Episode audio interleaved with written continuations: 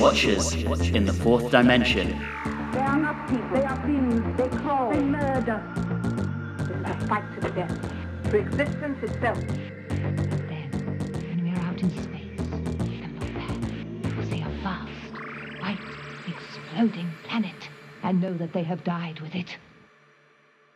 Hello and welcome back to Watchers in the Fourth Dimension. I'm Anthony. I'm Don. I'm Julie. And I'm Riley, and I'd rather face the Chumbleys than you any day. This episode, we are moving into season three of the show and deep into the wilderness of missing episodes. Speaking of which, there's been some exciting news today. Who's seen the news on the remount of Mission to the Unknown? I did. Do you want to tell us a little bit about it, Don? Apparently, the BBC are adding to their YouTube channel this remount of Mission to the Unknown that some students put together. Yeah, some uh, some talented guys at University of Central Lancashire or UCLan. Apparently, they did it using 1960s techniques, uh, so it's as true to the original as they can be. They got Nick Briggs in to do the voice of the Daleks, and of course, he does the voice of the Daleks in the actual show since 2005. Yeah, that means that we should actually be able to watch some live action Mission to the Unknown next time round, which is exciting. Additionally, there's been some interesting Twitter activity on Missing Episode. Mark Gatiss, the prolific writer, comedian, actor, little bit of everything, general renaissance man, Local boy. local boy, Hilary Briss. he tweeted something along the lines of it's about time that some missing episodes were found and he gave a couple of examples which were an episode of the savages and an episode of the smugglers. This is actually kind of significant because it ties into some hints from a gentleman called paul vanezis who is a renowned doctor who restoration expert. He's the first person anyone loops in when a missing episode is found because he's the one who coordinates all of that stabilization of the film making sure it's in good condition etc and he had stated that he was aware of two episodes officially missing that were in the hands of a collector and that they had come from two separate returns, one from Australia and one from not Australia, which has allowed people to kind of guess which stories they might be from based on the timing. And those two stories fit what Paul Vanezis has said around that. On top of that, Mark Gatiss was the person who actually announced the recoveries of coincidentally Galaxy 4 episode 3 and The Underwater Menace episode 2 back in 2011. As always, we kind of live in hope that where there's smoke, there's fire, and that we might have a couple more actual episodes to watch when we get round to them. On to Galaxy 4, and we'll get started as usual with our background information. This story was commissioned by Dennis Spooner before he stepped down as story editor, and was actually filmed as part of the second production block, but had been held over to season 3. This meant that it had originally been written for a TARDIS crew that included, sadly, Ian and Barbara, and that to make this fit in continuity, their roles were combined together and given to Steven for the story, which explains his somewhat uncharacteristic behavior and why he wears a rather fetching cardigan. The story itself was written by William Emms, and this was his first and only contribution to the show. The entire cast hated his script. And allegedly, and this I think was according to uh, Lawrence Miles and Tat Wood, things became so heated between the cast and the crew that the incoming producer John Wiles actually threatened to fire William Hartnell during filming. That's some good producing right there. Yeah, fire your star. And he's going to try and do that multiple times, just so you know. Originally, this serial was going to have been directed by Mervyn Pinfield, stalwart of the show at this point, but he fell very ill during pre filming and actually died from his illness in the end. I think he died in 1966, and this was started in 1965 and he was replaced by Derek Martinus. Pinfield had actually been scheduled to direct the following serial, Mission to the Unknown, and Martinus was handed that as well. This meant that casting was already completed by the time Martinus showed up, and he just had to work with what he was given. He himself had been a director of the BBC Directors Training Course, and he'll go on to direct a total of six Doctor Who stories, including the first one in colour, Spearhead from Space. So we'll be seeing more of him. From a design perspective, we have first of four outings on the show for Richard Hunt, and he'll stay with us until season six. Outside of Doctor Who, he's quite notable for having worked on both Monty Python's Flying Circus and Dad's Army. Unfortunately for Julie, there was no music composed specifically for this story, and stock music by Les Structures Sonores was once again used, and, and this was the same stock music that had been used in the Web Planet. And so, with that, it's time to move on to discussing the story itself, and as usual, we'll be starting with a short summary, which this time is in the hands of Riley. The TARDIS crew arrive on a strangely quiet planet, only to discover a Roomba attempting to fuel up the TARDIS. Vicky, always wanting to name things, decides on calling it a Chumbly. Unfortunately, that Chumbly gets got by a Barbarella clone, and the crew are taken to meet this clone's cruel, vile leader named Maaga. we discover that Maaga is a Drahvin, and they are at war with the evil makers of the Chumblies, the Rills, two races, both of which have clumsily crashed on this planet and can't get their shit together to take off, which is problematic since the whole planet is set to blow in just two dawns. Eventually, the crew discover the Rills, who claim that it is the Drahvins that are unnecessarily antagonistic and warlike. It's a classic real said, she said story.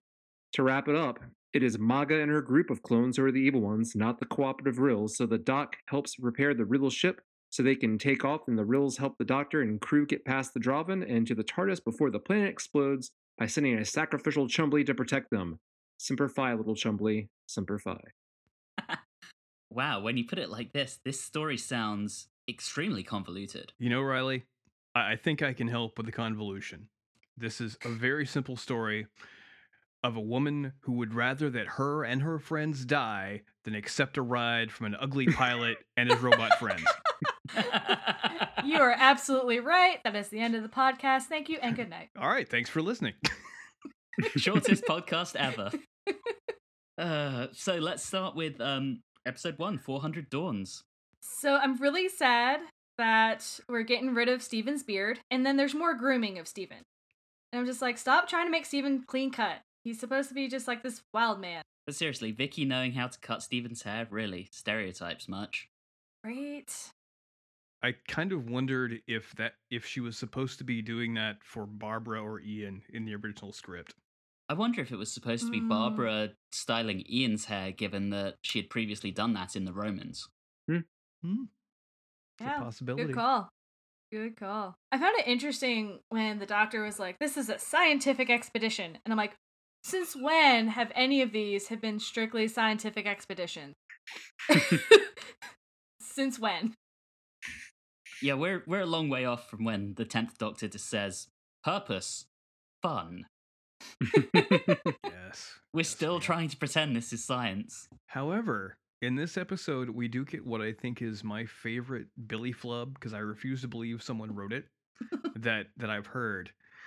Which he said maybe we'll get our, our long deserved, undeserved rest.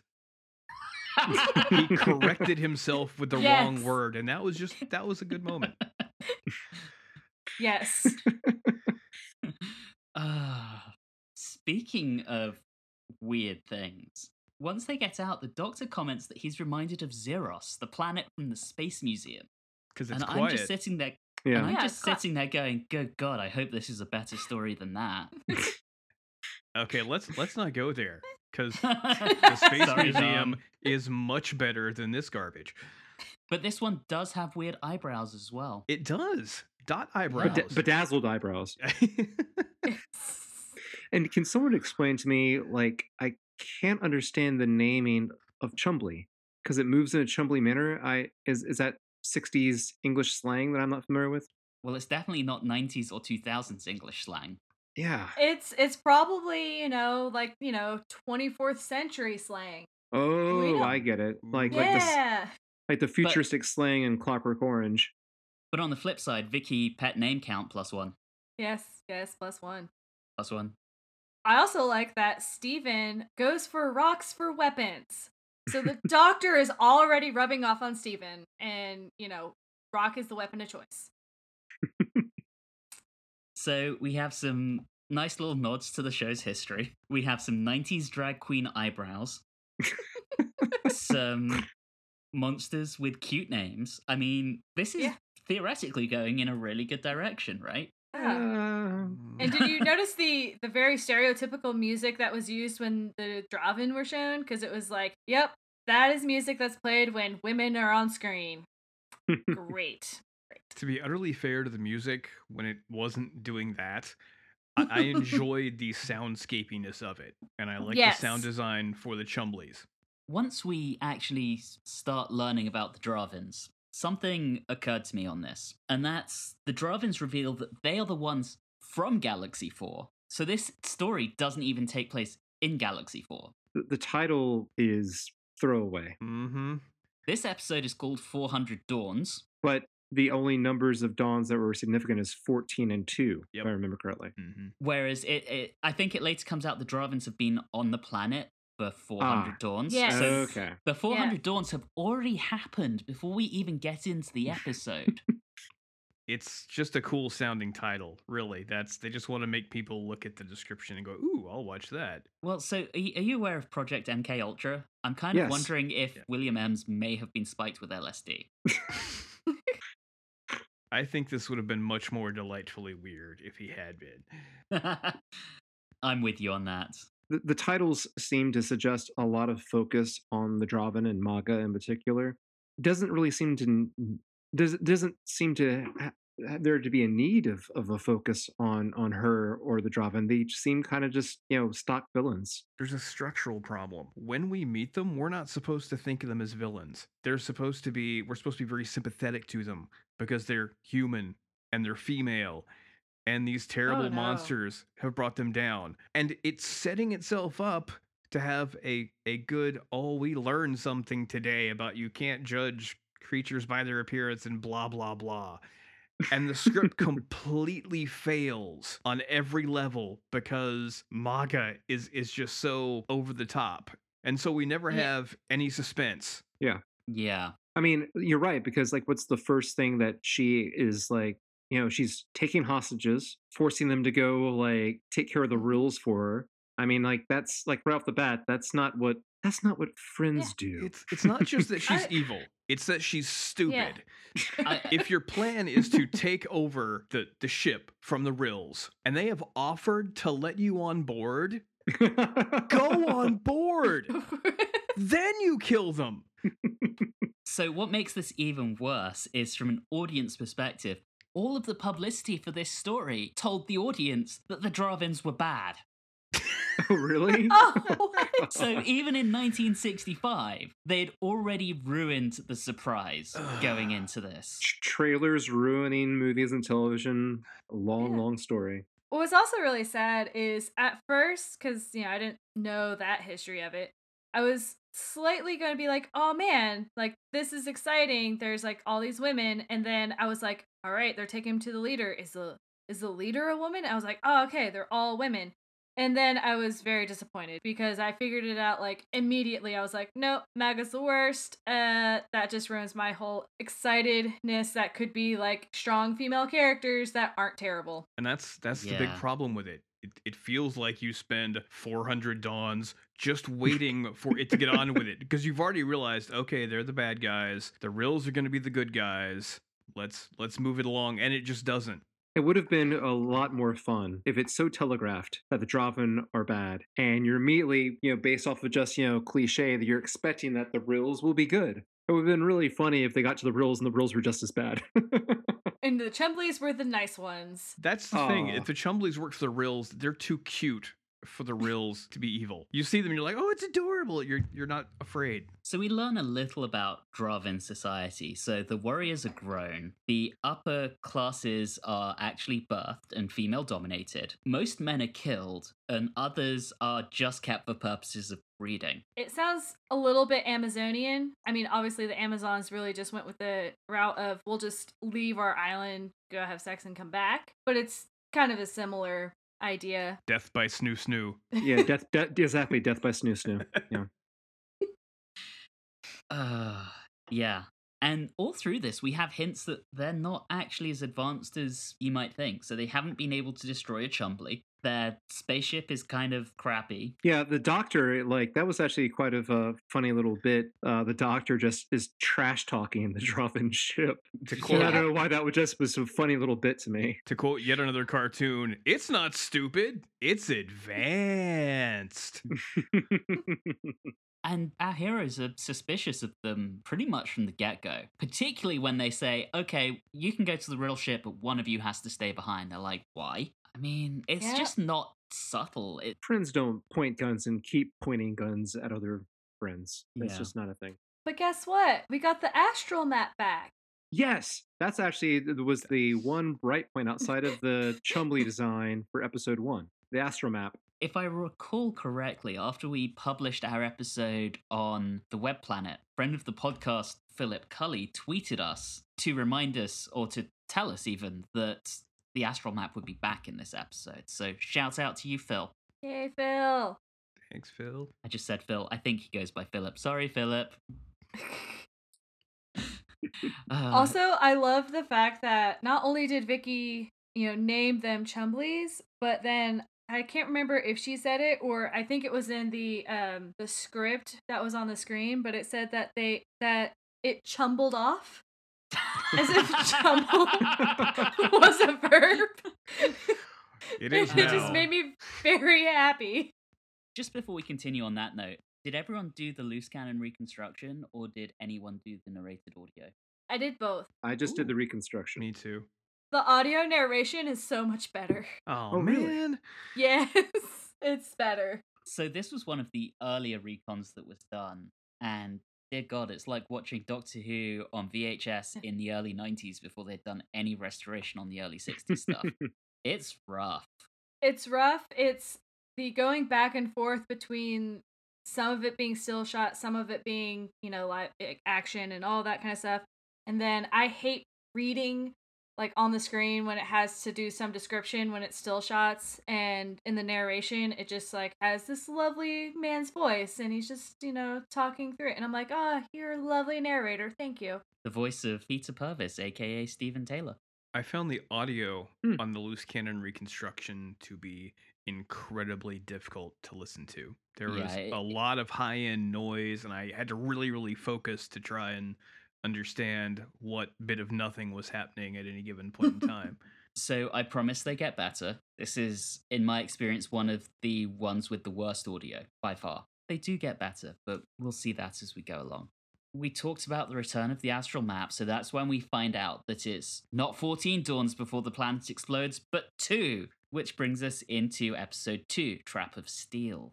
This is where we find some even more interesting stuff about Drahvin society, particularly the dietary habits of the soldiers. Ugh. My God, by God. wow. This is some First new off, use you're- of the word interesting I was previously unaware of. What I don't Mm. understand is if you're gonna have soldiers who are, you know, I would think have to be strong and be able to do physical conflict and everything, don't feed them leaves. You need protein. So they're fed leaves and twigs. They get the crappy guns. Only Maaga has the good gun. That was what got me. The crap you give your soldiers, your warriors, the crappy guns, and you, a leader who should be away from all the fighting, you get the good gun. But remember, they're dumb. She's smart. So obviously that's how Yeah, it works. Really? I can see why why he was never invited back to write again. Um, I love how well, love kind of not really. Um, Vicky, Vicky was like complaining about the whole like you know she's stuck there and all this other stuff. It was like, uh, Vicky, you volunteered to stay behind. This was the instance where she had actually volunteered to stay behind. So I'm like, "Mm, you have nothing to complain about, Vicky. You brought that on yourself. Maybe she's complaining about the hostage of the week element of yet another story. but you know they share they share the load because you know she switches out with Steven, which I thought that was one of the few things I liked about the script was that like okay, all right, have Steven as like you know being held hostage while Vicky and the Doctor do some stuff. That I like. That was fine. Yes. So do we think it was originally meant to be Ian or Barbara who was going to be held hostage second round time Oh, round? what do you think? I'm thinking, I'm going with Barbara. yeah. yeah. Yeah. The only way it would be more obvious would be if the cardigan had been a, a clean plot point to her escape. We also had the doctor saying that he never kills anything, and I'm like, well, how about all the times you tried to kill someone with a rock? Tried. That's attempted Or- murder, not actual murder. Or just refusing to help the Drahvins, so they die on the planet. That's that's their problem. They should have left. they were given an offer. Plausible deniability. That sounds like a kind of ethical problem. Just because someone's an asshole, does it mean that you should leave them there to die? It's not a problem. mean, You know, it's, it's That's the kind of thing that just resolves itself if you wait long enough. Fair. you know this there could have been like a maybe a better developed concept here like i keep thinking about you know how unnecessarily aggressive and antagonistic the Drahvin are, and I keep thinking of like that old fable of or the scorpion and the frog, and that I could have seen that kind of being put into this story and made it a little bit more interesting, but it never really develops more than that. I mean, There could have been a lot of No. things put into this. So you know how um, John Oliver keeps referring to all of the the Trump stuff going on as stupid Watergate. If you want to draw the same analogy and apply it to the scorpion and the frog, this is the frog and the stupid scorpion. yes. Yeah. And one of the better things that I, I saw in this one was when Steven was the one who was the held for ransom, whatever you want to call it, you know, the captive, whatever. He tried psychological manipulation and it was working Totally. because they're really dumb. And then, you know, Maaga comes up and she's like, oh no. It's like, I know what you're trying to do. And I was like, ah, damn it. But then she tries to manipulate Steven, Poorly. and he's like, I'm not falling for this shit. See, I could have sworn when you mentioned your, the good scene, I thought you were going to talk about Vicky's scene where she reflects the doctor's speech about observing and collating, and then I threw the rock because that was just brilliant. It was an awesome scene. Yep. Yep. That was a good scene. She's such a badass, like applying significant uh, scientific method to try and figure out how to get around them. I love it. So we finally start getting in the direction of the Rills, and at first they're kind of built up with this sense of dread. which doesn't really, and this may be the fault of it being a lot of reconstruction or just. I understand the concept they were going for, and it was kind of, I mean, one argue it was slightly Lovecraftian, like, you can't see me because it would destroy your mind, and how hideous and, you know, but uh, you can, like, well, I can see your top half. Yeah. Kind of in a blurred way. I thought they were just trying to cover for the fact they didn't have enough money to really sell it. So, like, okay, we'll build this, we'll hide it behind some glass, and it'll be fine. I was expecting like a Wizard of Oz reveal. I was I was expecting Anthony to say when we're moving in the direction of the plot, not in the direction of the rills, but One thing I got on this with the way that Maaga talks about the Rills, and I'm not the only one who says this. I think this is uh, Sandifer. If not, it's it's Wood and Miles who talk about the analogies with communist propaganda. Maaga's talking about how hideous and bad and just terrible the Rills are. And when we when we meet them, they're actually quite civilized. Their spaceship is nice. In fact, the Doctor describes it as marvelous. I think. Yeah, the, the those MAGA followers believe those Rills are some bad hombres. It's uh it's the decadent West, right? that said, the one the one alarm bell for me, the the Rill spaceship has the Dalek city pulse noise, the womp womp womp womp. You know what I mean? that's very popular throughout the universe's background. I was taken taken away by the, the the set for the Rill spaceship, which all I could think of was like a playground jungle gym from my childhood. Looking at it, I thought it was like the garden center of the future, but that's just me. I definitely see that. So we end this episode with a Rill appearing, which in the loose cannon reconstruction was not well done. But again, it's one of the older ones. Which brings us into the only existing episode, guys. Episode three, Airlock. exciting title. I know. I mean, it, it's such a generic title because of like that's basically what we're going to do this episode. We're going to have an airlock scene, so we're going to call it airlock. And the airlock scene doesn't even happen until late in the episode. I, I feel like the, the titling of these is terrible. it really is. I- And also, I'm I'm trying to understand what was the trap of steel. Was it the the Rill ship?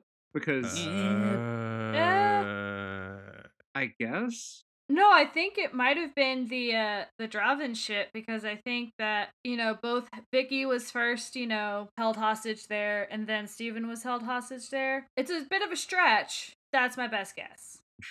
could be. Yeah. But back to Air Schlock. Yes. this episode was interesting. I am trying to recall. Uh, it uses a flashback.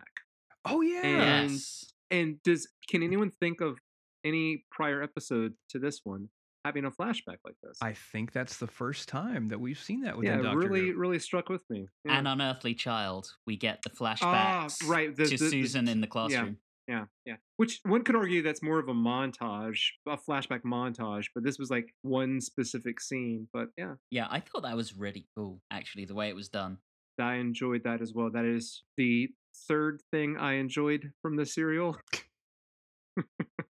That flashback scene was surprisingly graphic. Yeah. There's fake blood, there's Margaret killing her own soldiers. Like, wow, that's not something I would expect from the BBC in 1965. I thought there were strict rules in place in whether or not they can show blood, particularly humanoid blood. I mean, that's surprising to Maybe me. she just tripped and spilled Hershey's syrup all over her face. And she shamed the warriors, so MAGA shot her. Yeah, the, the warriors saw it. Head Headcanon accepted. Aside from Margot wandering around looking like a fascist version of Dusty Springfield, Been um, saving that one, haven't you? That's good. Yeah, I have. so once Vicky gets captured, we have a regression in the Doctor's character. Because I don't know about you guys, but where he decides he's going to sabotage the air supply of the Rills, that Mhm. seems. But he never kills Like- anyone. It's the I mean, lack that of a would- breathable atmosphere. He had nothing to do with. That's something that would have happened two years ago, but not right now. it's not me. It's just your fault that you can't, you know, breathe in anything other than ammonia, Yeah. right? Hey. it was also one of those things too where he, like he was also struggling a lot with it, and I was like, Doctor, you know, you're a little, little bit smarter than this. You should have like. Unfortunately, I would have been like, you should have had it done by now. But you know, we don't actually want that to happen. But it was just like, do you want to right there, Doctor? It was taking him a while, and it would have been better if he he was actually having like a moral quandary about it instead of just being confused. of course, he was confused. He read the script. As I sit here with some of the sets, and I was just like, when Vicky was behind like the the gate or whatever, I was just sitting there. I was like, Vicky, you can you can crawl beneath the gate. It's it's Yeah. high enough. You could crawl. I promise. Damn it, Richard Hunt. Uh yeah. So one of the things I really did like was the the voices they gave to the Rills and the Chumbleys, which actually, if I recall correctly, was kind of accidental. I think they used someone's voice who was going to be in Mission to the Unknown, so they didn't have to contract with an extra actor for it, Gotta pinch those pennies. which is super cheap and I love it. Well, I mean, I actually that I did like the voice acting for the Rills. I really did. It did exactly what it needed to do because, of course, they're so hideous looking, except not really. They kind of look like kind of a aged Jabba the Hutt kind of thing. But um, but the voice though, like, did its job of like it seemed very like warming or non-threatening and kind of you know amicable. It, it could have been a lot worse. I think they would have, as Yeah. we say quite often, would have looked better in the original black and white fuzzy screen. Yeah. yeah, watching it on a 15 inch screen or whatever it would have been. Yeah. So let's talk about Steven uh, get, getting some fisticuffs trying to take Ian's mantle. He gives that gives a good punch to a clone. But then he traps himself in an um, airlock.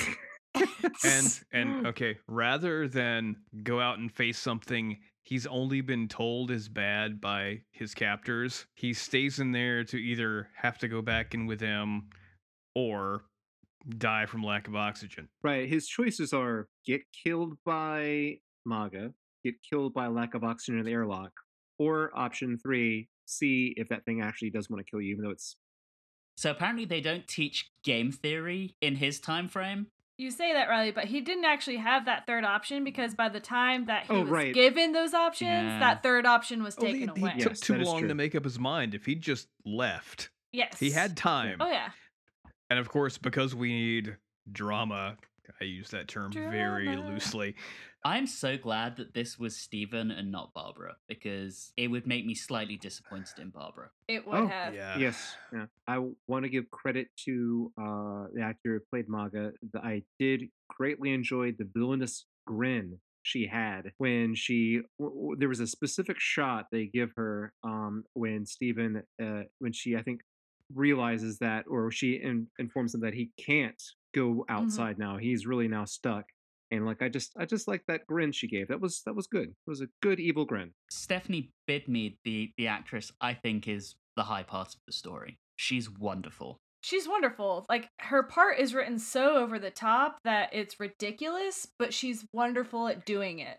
Yeah. They, they even gave her a nice little evil monologue Yeah. about how she can imagine them dying once they're far off and safe and all that stuff. she's yeah, she's definitely a highlight. But that wry little smile at the end, as she's quite clearly taking pleasure in Steven's predicament, brings us into episode four. No, it does No? not. No. We were missing something cru- crucially important. Episode three, Vicki and the doctor are on the way back, and they have two Chumblies with them, and they run into a clone. And Vicki does something very, very clever Yeah, she tries to convince the uh, the Drahvins that she has control. of the Chumblies. Yes, that doesn't go so well. Well, no, but she still does it. That was so great. It's like she has a good plan in order to trick the Drahvin. The other Chumbly goes around the back, and then what does she do? She's the one that actually does the charge and the pounce and takes over, and you know she you know wrestles the gun away. It's good.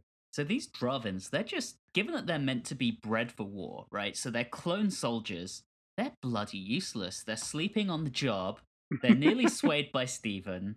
That's because they can't think well because they're only they're given no protein. They're just given leaves to Poor eat. diet. They're not really bred to survive. Incidentally, in, in that little struggle for the Drahvin's gun, the doctor using his stick again, he's he's back in action man mode.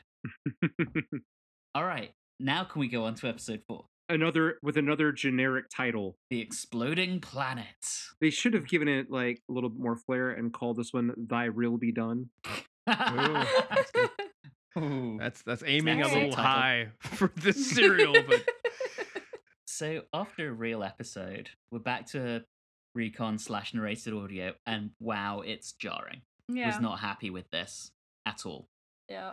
So Maaga actually does one smart thing, and you know, with with Steven, because she's she was like, you know what, it makes sense because he's a better hostage than dead. So maybe let's not actually have him die on us. And I was like, oh, you actually thought about that. Like, congratulations.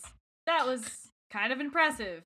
in my in my notes for this particular episode, I think one highlight I have is, and I quote, "Jesus Christ, this episode is painful." I really struggled here. I felt like this did not have enough material to fill four episodes in any way, shape, or form. I felt like there was so much filler here in an episode that should have been the exciting climax. wait, wait. You don't think the doctor essentially jump starting a car is an exciting climax? Uh, sadly, not. Well, particularly not when it takes 24 ish minutes. but and I don't know if I'm really giving credit here or just complaining again. We do have an inversion of a rather hated trope, which is the there's always one person who's like, "Well, I don't know if we can trust him." Blah blah blah. Well, Uh, here it's Steven. Oh yeah. okay, be- Steven, ha- where have you been? To where be the hell have you been? to be fair, he almost like died, so I get it. but not at the hands of the Rills. He died. He nearly died at the hands of the blatantly evil antagonist. and was saved But by he- the Chumblies and his friends. But he doesn't. But he doesn't. Yeah, but I don't know that they really gave him sufficient background on the Rills to. Re- if they had had that scene that they talked about, hey, like, hey, here are the Rills. They're the ones who like really saved you because it was the Chumblies. I would have been like, and Steven probably would have been like, ah, cool. Lack of oxygen. He's not thinking straight. Are you talking about Steven or the writer? I'm not going to comment. Por qué no Um, los dos? Uh, So we finally get the, it kickstarted. The Rills leave, Doctor leaves, and we just leave. You know the Drahvins to just die. and don't forget, you know, the sacrificial Chumbly. You Oh know, uh, helps escort the doctor and the crew back to the TARDIS. yes, that was adorable. I really enjoyed the clearly made after the fact reconstruction scene of either when like the planet explodes. I don't know if you guys watched the reconstruct, you know, notice that scene in the reconstruction. It was live action, and it was like this person with like the blonde wig and like shaking their hands in the air, like why, why? it was very enjoyable to me. that was immense. So while Maaga was over the top and a little bit ridiculous and not that smart, I am kind of sad that she died on that planet because to a certain degree, I think it would have been interesting to see her come back with with, it, with another writer, yes. Yeah. with another writer. Yeah, yeah. Well, the Drahvin could still come back. Maybe they clone their leaders too. So, fun thing, when I guess it was 10 years ago, when Journey's End aired, 11 years ago. So, the, the se- series four finale with Tennant, Mhm. and he goes off to see the Shadow Proclamation, right? You have the women with the blonde hair Yeah. in there. So, a couple of them were seen on set photos outside having a smoke. And of course, online fandom on places like Gallifrey Base went nuts thinking, oh my gosh, women with big blonde hair. These are clearly the Drahvins.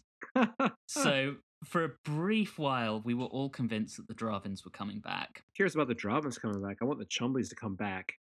Yeah, I would Yeah, like the Chumblies. yeah. They're yeah. One thing I will say about this was I actually thought the direction on episode three, the one we actually have, was pretty good. I really enjoyed that episode, and I kind of wonder if the rest of the story might have been No. a bit more mm. enjoyable if we could actually see it. Um, maybe a little bit, but like when you think about episode two and one, the way the show, the, the, serial set up is that it feels like bottle episodes. I mean, we have two sets. Yeah. We're either in the Drahvin set, the spaceship set, or we're in the Rill spaceship set, and there's nothing else. And like the scenes in between are just so barren without any really description to the planet. I mean, really, the fact that they describe the planet as being so quiet, while that is good to set up suspense in the first episode, later on provides absolutely nothing. keeping in mind that this was recorded at the end of the second recording block, in which we had had three Richard Martin stories, and he was known for going way over budget. This was probably done on the cheap. I like how he wasn't even involved, and you find a way to blame Richard Martin for it.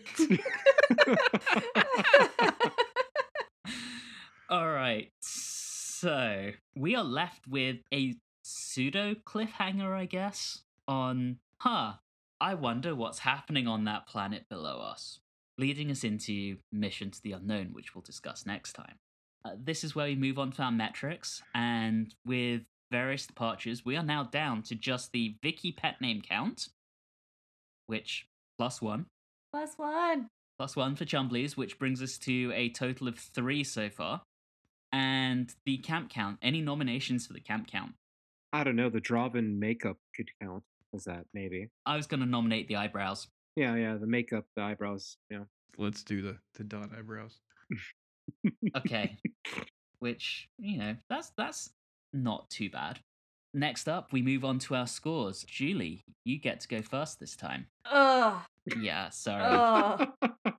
Ugh. All right, so this wasn't great. The audio recordings were so much better than the reconstructions, so A plus on that. Plot is weak. I was really sad that the women weren't strong women that you could actually like rally behind, so that was disappointing. The Chumblies may have saved the day, so I'm gonna give it four dawns out of ten. For a minute, I thought you were about to say four dons out of 400 dons. I mean, get, Julie gives it 0.1 points. I'm not sure if I like being Uh. the metric against which this story is measured. I just want to point that out. I'm a little hurt. Riley, over to you. I don't think my score would have been any different with the you know, if it was just the actual video footage and not a reconstruction because as we discussed, there isn't much going on outside of those two sets. So visually I don't think you're gonna be missing much. I mean, I I mean maybe there was some I don't know, interesting dramatic, you know, zooms and Dutch angles or all these bottle episode like dialogue scenes. Maybe. The design is decent, except the script is literally feels like it was written in, in like an hour and like wasn't fleshed out. Like they have like a bare bones story and they just fail to put anything into it of interest. It's it feels like utterly generic, not offering anything interesting, and it feels like a rush job. I'll give it 4.5 ammonia bombs out of 10 And that 0.5 is only because of the Chumblies. Without the Chumblies, it would have been a straight like four, if not worse. I'm up next, and honestly, I'm going to agree. This is, there's not a lot going on here. The moral of the story is so absurdly simplistic, I think it's almost insulting. I would like to see what it actually looked like. I think episode three looked a lot better than the recons did, but that's really not enough to raise it up. There are times that I was screaming at the screen, particularly at Steven for being such a dumbass. I, I just struggle to like this, and I can honestly see why the entire cast hated the script. It's so boring. So for me, this one gets uh, four leaves out of ten. Done. It does leave you rather hungry. In addition to the other things that we discussed, such as the once again a hostage of the week, the obvious bad guys removing any kind of suspense that could have been built up. I also, and I forgot to mention this, really, really hated the moral shoved in at the end about, oh, not judging people by their appearance, not because I disagree with it, but because it was so shoehorned and unearned. Mhm. Despite the fact that we can all agree that this is not a real good episode, pun definitely intended, there are a few things I liked. I liked the Chumblies. I liked the sound design, and even though it wasn't written for this episode, I liked the creepy music. The design of the rill was good for what they had, and I liked that they tried to cover where it wouldn't have worked if they tried to show the full costume. Vicki and Billy had a couple good lines, but overall, I'm gonna have to give it three unimaginable and unfilmable horrors out of ten.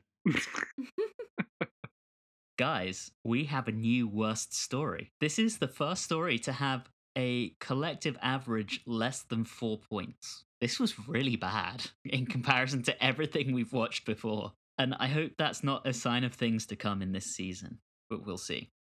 So, before we call it a day, you'll know how we set up an email address and actually started publicizing it. Two different gentlemen dropped us notes Bill Lemond and Thomas Meehan. They were both kind enough to drop us emails after our episode on the chase went out, which at the time of, of recording was the last one that was actually released. We have a, a little bit of a lag between recording and release. Bill wrote to us to agree that the chase was very fun trash to watch.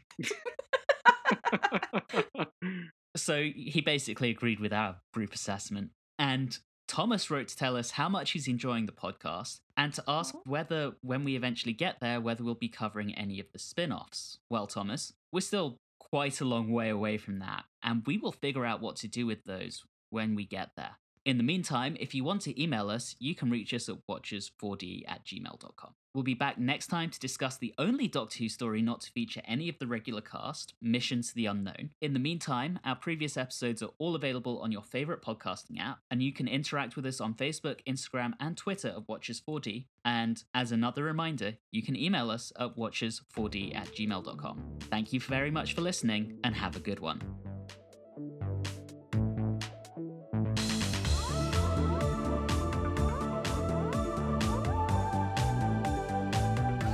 You have been listening to Watchers in the Fourth Dimension with Don Smith, Riley Schreck, Julie Philippek, and myself, Anthony Williams. This episode, a fascist version of Dusty Springfield, was recorded on Wednesday, the 11th of September 2019. And always remember, cardigans are cool. Barbara told you so, and now Steven is also telling you so.